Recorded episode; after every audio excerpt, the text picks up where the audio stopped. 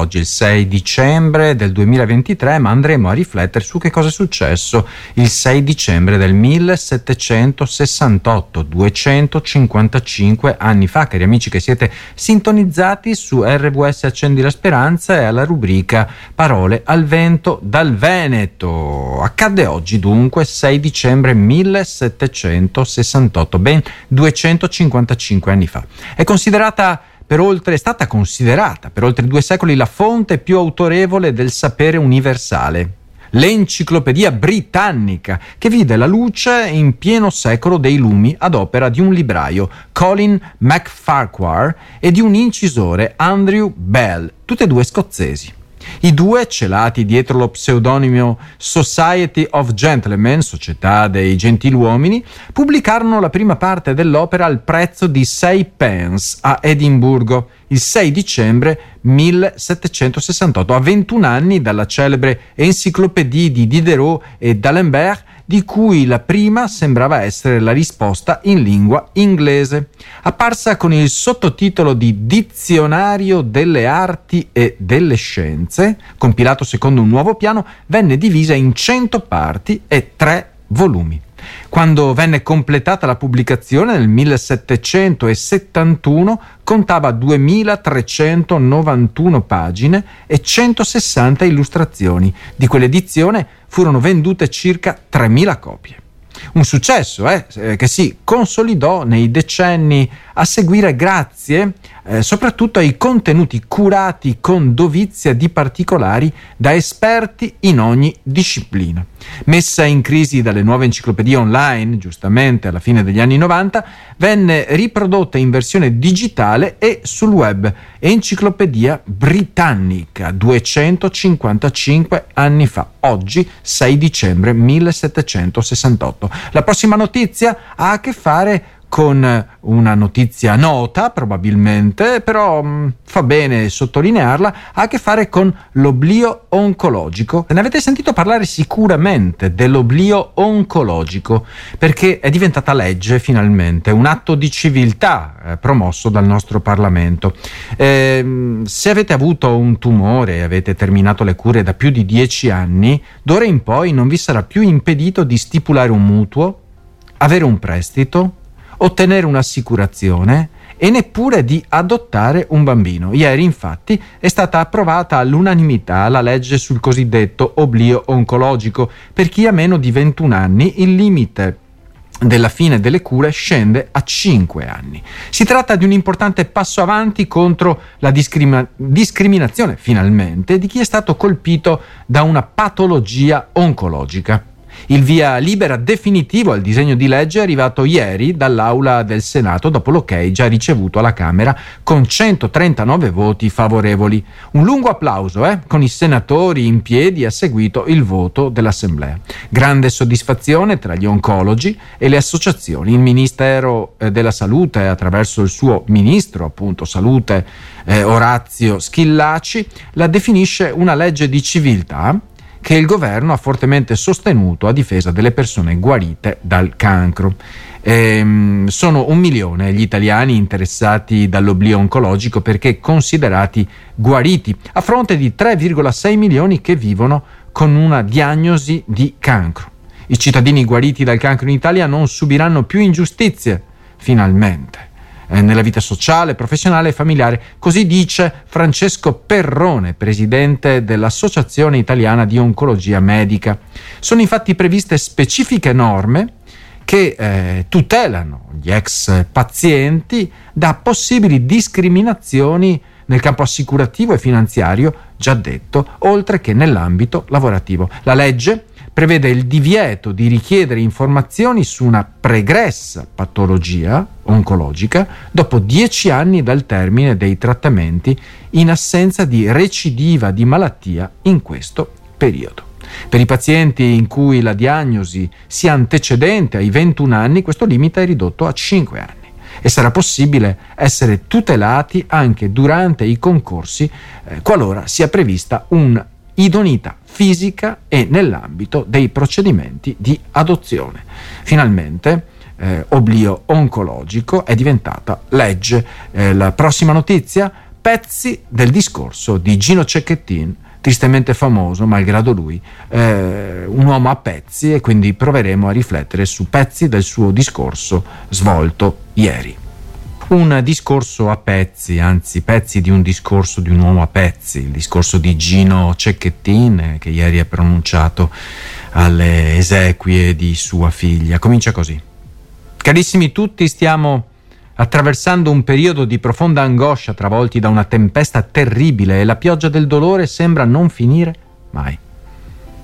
Mia figlia Giulia, una giovane straordinaria, ha abbracciato la responsabilità familiare dopo la prematura perdita della mamma. Oltre alla laurea imminente si è guadagnata ad honorem il titolo di mamma. Il femminicidio è spesso il risultato di una cultura che svaluta la vita delle donne vittime di chi dovrebbe amarle. Gli uomini devono essere agenti di cambiamento contro la violenza di genere. Dobbiamo sfidare la cultura che minimizza la violenza da parte di uomini in apparenza normali.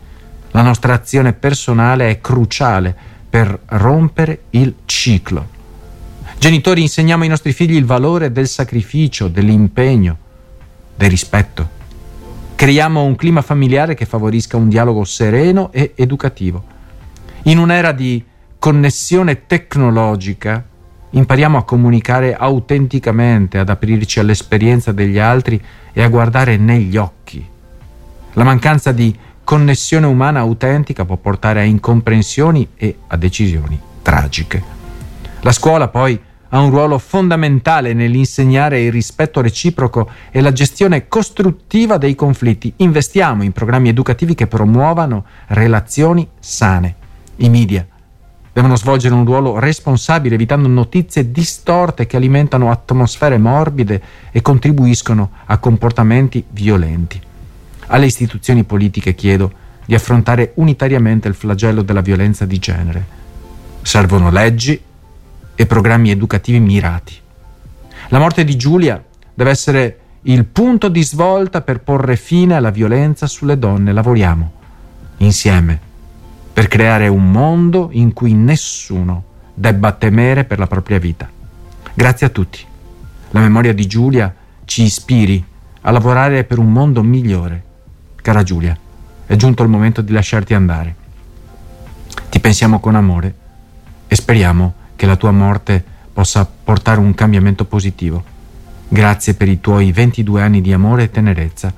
Speriamo insieme a te a un futuro migliore. Gli imprenditori della paura intanto, di Luigi Manconi, veramente una chicca oggi. In Italia il diffondersi di figure apocalittiche è un fenomeno evidente nelle cronache locali, profeti dell'Apocalisse veggenti e predicatori emergono con messaggi catastrofici e miracoli, creando una sorta di millenarismo dilettantesco. Lo chiama così Luigi Manconi sulla stampa di oggi.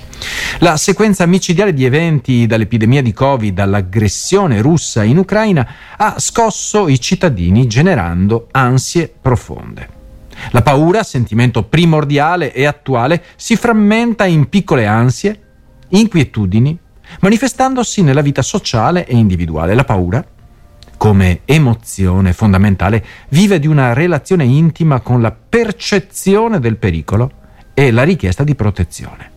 Le paure si susseguono senza una predominante, alimentando continue scosse emozionali. Gli italiani temono la globalizzazione eh, e, e, questo eh, genera una sensazione di impotenza. L'84% statistiche teme eh, il cambiamento climatico, il 73,4% prevede una crisi economica sociale imminente e il 59,9% ha paura di un conflitto mondiale che coinvolga dunque anche il nostro paese.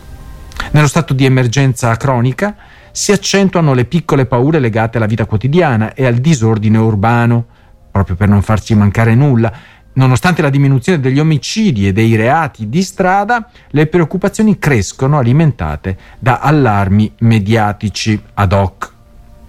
Il governo seguendo un copione televisivo, si concentra su reati minori come scippi e occupazioni abusive, esacerbando la paura collettiva. Questa opinione di Luigi Manconi. Gli imprenditori politici della paura, i nostri governanti, sfruttano questa situazione amplificando stati di incertezza e insicurezza per fini politici e elettorali. La produzione normativa sulla sicurezza sembra una sorta di gridario generale, sfiatato e futile, giocato dai nostri governanti nel loro ruolo di imprenditori della paura. Questo mi mancava, imprenditori della paura. Non ha torto Luigi Manconi in questa sua analisi molto dura. E intanto, a proposito di musica, Ermal Meta questo noto cantautore vincitore di Sanremo nel 2018, presenta il suo nuovo singolo male più non fare, che affronta il tema della libertà personale. Meta è il cognome di eh, appunto Ermal, eh, questo cantante, non nuovo a temi scomodi, si apre su questioni cruciali in un contesto musicale che spesso coinvolge testi magari più crudi, collaborando con Jack La Furia per questo brano. Il cantante sottolinea la sua preferenza per un approccio musicale senza confini di genere e sottolinea anche l'importanza di coinvolgere artisti apparentemente distanti tra loro. Riguardo ai testi, Meta critica la censura e sottolinea che l'arte dipinge la realtà, concentrandosi sulla necessità di comprendere il contesto in cui viviamo anziché giudicare eh, gli autori. Meta riflette sul cambiamento delle percezioni di scandalo nel tempo e sulla difficoltà di comprendere molta della musica contemporanea. Lui sostiene che la musica, se non eh, gradita, può essere evitata e non crede che le canzoni possano spingere le persone a compiere azioni specifiche. Il cantante si è espresso dunque con forza sui femminicidi richiamando la necessità di una pena certa, sottolineando la presenza di una guerra eh, silenziosa, di lunga durata tra, tra noi. Invita a costruire un'educazione sentimentale anche attraverso l'arte, perché no, e insegnare il senso della bellezza per affrontare il problema della violenza in modo più profondo. E il suo trionfo a Sanremo, in coppia con Fabrizio Moro, eh, non ha fatto cessare il suo desiderio di collaborare con i suoi colleghi come J-Ax, Giuliano San Giorgi e anche Elisa, con aneddoti divertenti inclusi nella sua esperienza, soprattutto con San Giorgi.